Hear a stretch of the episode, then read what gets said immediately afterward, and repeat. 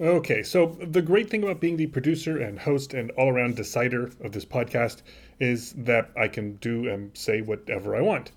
The bad news is that I make mistakes and have no one to blame but myself. So, somewhere in between traveling over New Year's and leading a birthright trip to Israel and then becoming a fun uncle for the very first time, I neglected to look at the all important spreadsheet where I've laid out the order of podcast episodes. It turns out that I got ahead of myself. The past two episodes, I've discussed World War I and the Balfour Declaration, but actually, there were some things that were supposed to come before that, so I messed up. But the good news is, no harm, history still happened, and we can go back. The bad news is that when we do get back up to World War I and Balfour, you may want to re listen to those episodes to refresh your memory. And the episode on Balfour, I actually need to re record. So here's the best thing you can do uh, just forget everything I've said on those subjects and let's pretend that we haven't quite left the 1800s yet. And anyway, I took down those two episodes from the website, so you are stuck with me in the 19th century no matter what. So, if you've been a faithful listener for this season on early Israeli history, thank you and sorry. But if you're a new listener, then ignore everything I've just said and welcome aboard for the ride. It's great to have you. I'm your easily distracted host, Jason Harris and this is Jew Ought to Know.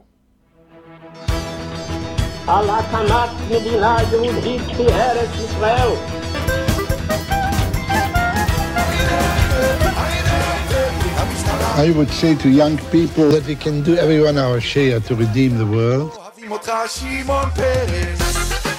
One of the great Zionist leaders, Chaim Weizmann, said, A state cannot be created by decree, but by the forces of a people and in the course of generations. Even if all the governments of the world gave us a country, it would only be a gift of words. But if the Jewish people will go build Palestine, the Jewish state will become a reality, a fact. We'll be coming back to him in later episodes, but he was expressing one of the central and surprisingly controversial tenets of the Zionist movement getting Jews to settle in Palestine to build a country and renew Jewish life. It was an enormously difficult task, and the Zionist movement was itself frequently divided over how best to achieve it.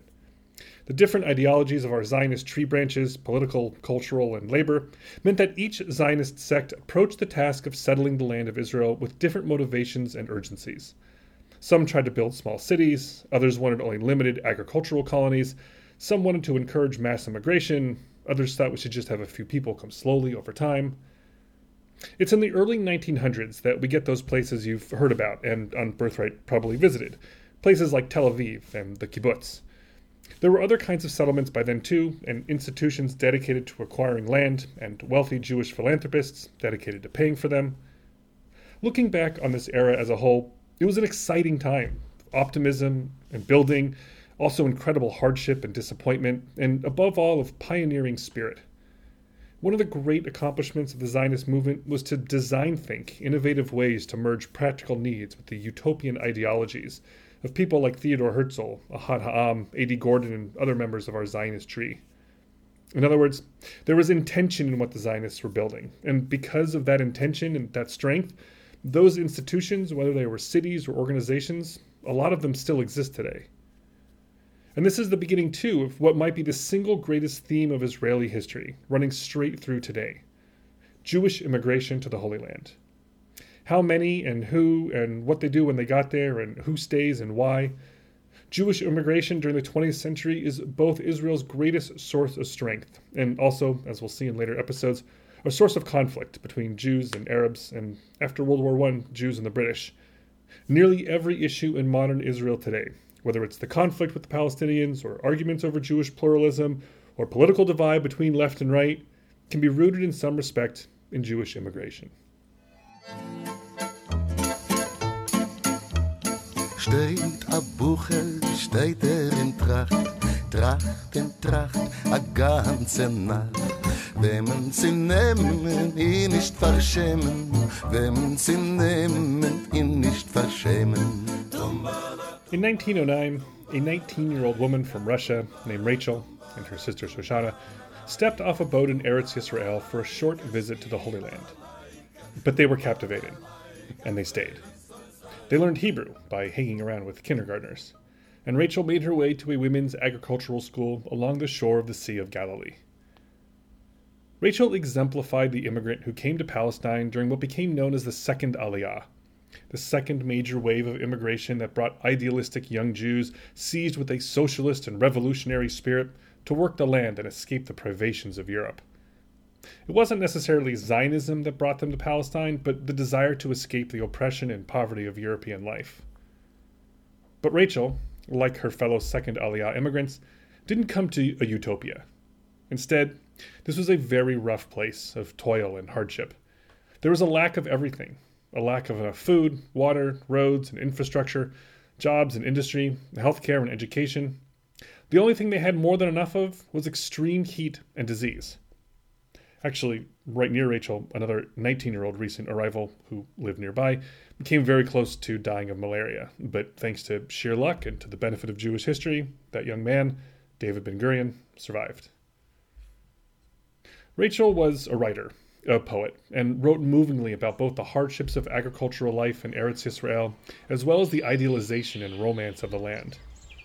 In one of her most famous poems, El Artzi, To My Land, written in 1926, she writes I have not sung to you, my land, nor have I glorified your name through deeds of heroism with the spoils of war. Only a tree have my hands planted along the quiet shores of the Jordan. Only a path have my feet trodden over the surface of the fields. Indeed, it is very meager. I know this, mother. Indeed, it is very meager, the offering of your daughter. Only the sound of the shout of joy on the day that the light shines, only crying in secret for your suffering. This was, in many respects, the classic experience of the second Aliyah Chalutzim, the pioneers. Falling in love with an idealized vision of Eretz Yisrael, measuring yourself by your attachment to the land, describing the land in spiritual totems with phrases like quiet shores and references to trees and the surface of the fields. And yet, there is a melancholy about the great difficulty of this life. Rachel, the poetess, as she came to be known, lived it. Stuck in Europe during World War I, she returned to Kibbutz Degania in the Sea of Galilee, only to contract tuberculosis. Fearful of the disease, the kibbutz kicked her out, and she spent the rest of her life scratching out a small living in Tel Aviv and writing poetry. She died at the age of 40 in 1931. But her poetry lived on, and Rachel the poetess today is an Israeli national hero.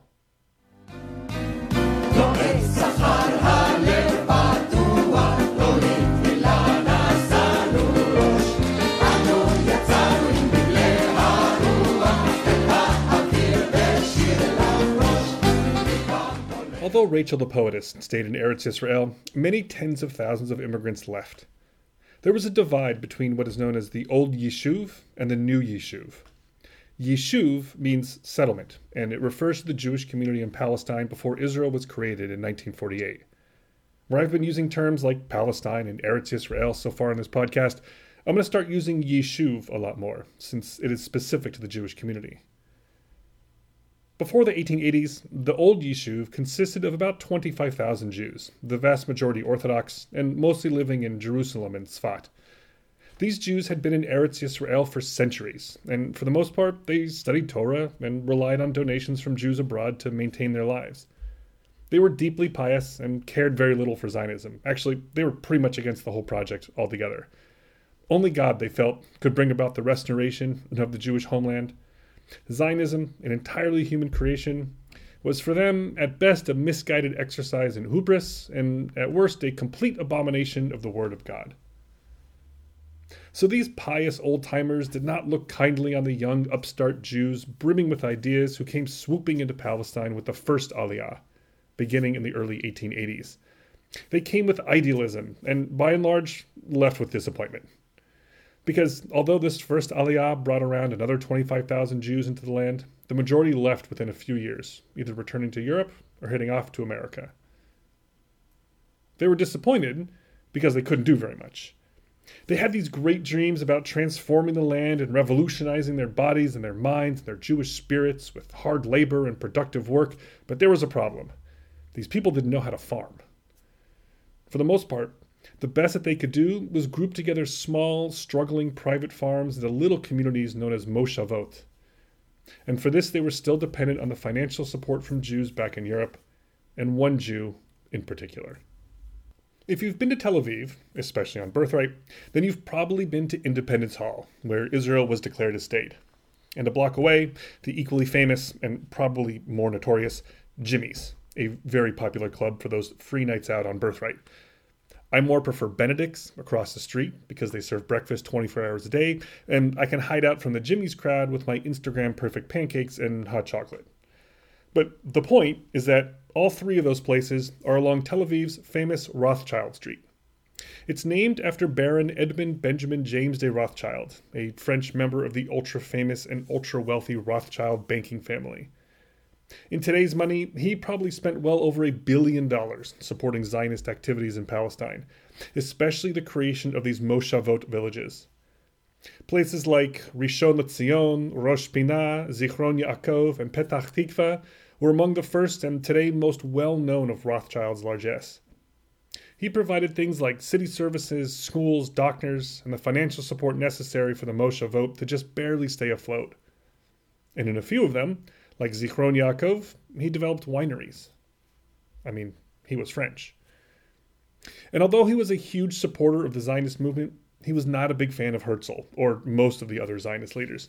He thought Herzl was just a political agitator, and he resented any of the other Zionist thinkers trying to impress upon him their ideologies and big plans.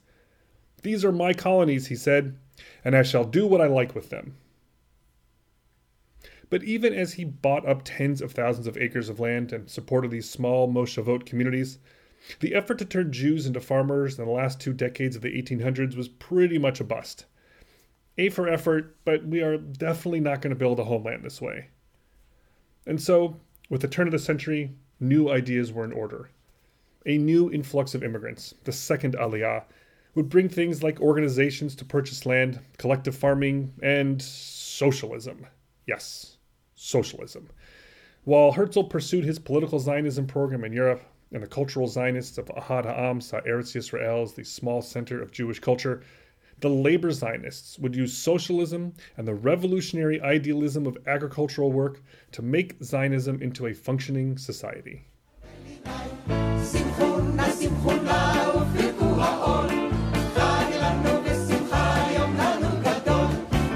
In 1897, a math professor named Zvi Shapira had an idea to create an organization that would raise money to buy up land in Palestine for Jewish settlement.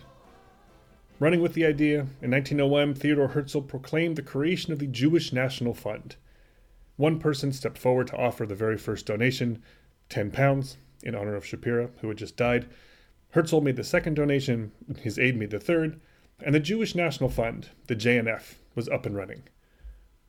It started with the first purchase of land, 50 acres, in 1903.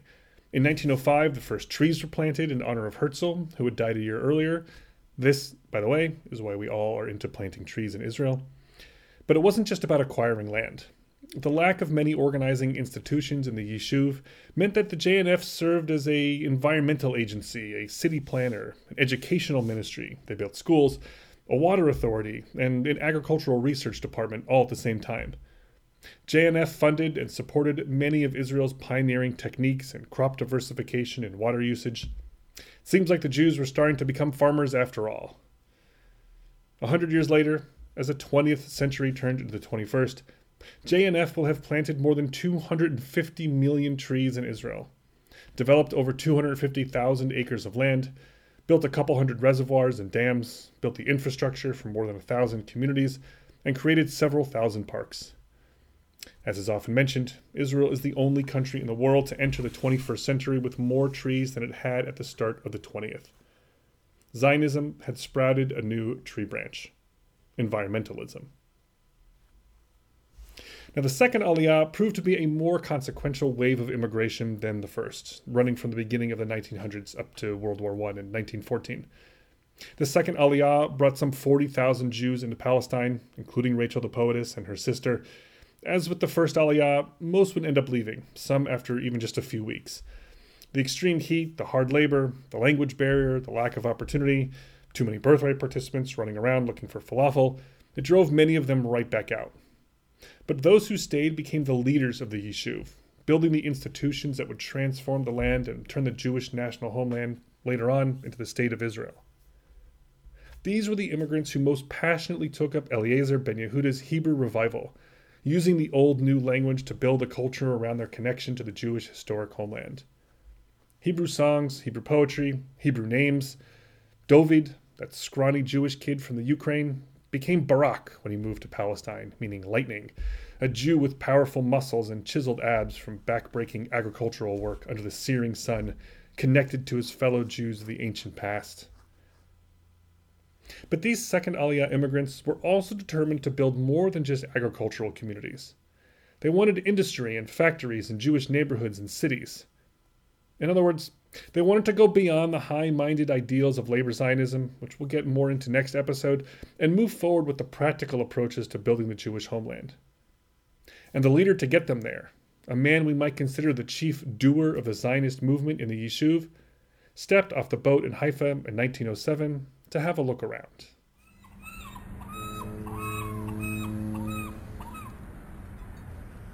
Arthur Ruppin is the Jewish leader you have never heard of but he created two of Israel's most famous and lasting institutions Tel Aviv and the kibbutz.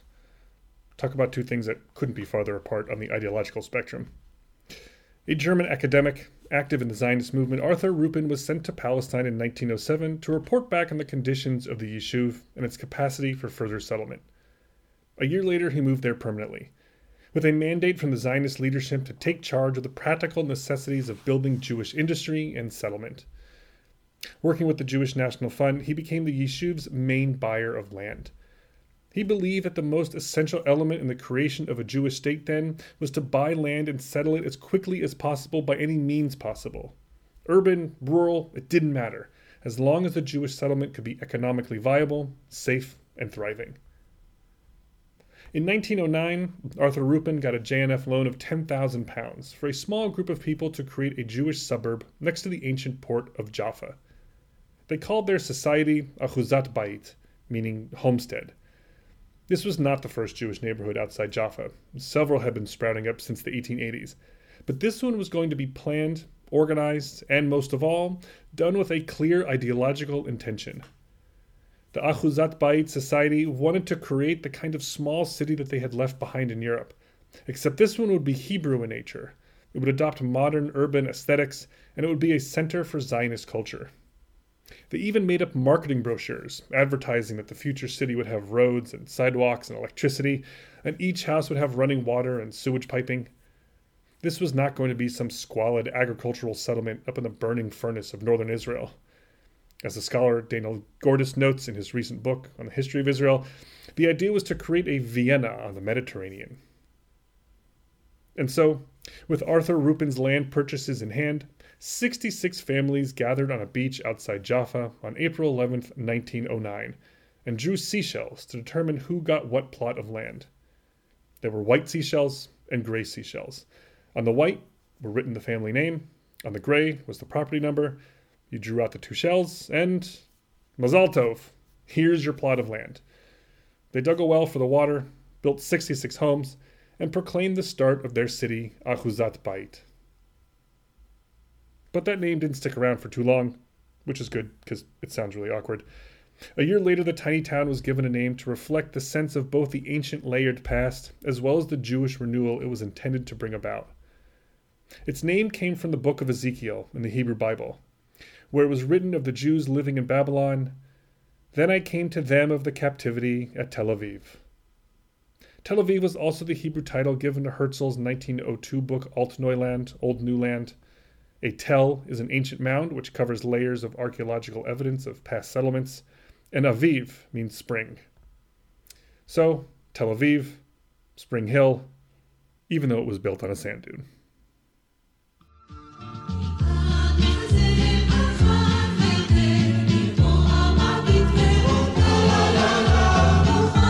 So, the second aliyah of immigration, the beginning of the 20th century, did bring in some of these high minded bourgeois European Jews looking to recreate the urban European landscapes that they took for high culture and elite intellectualism.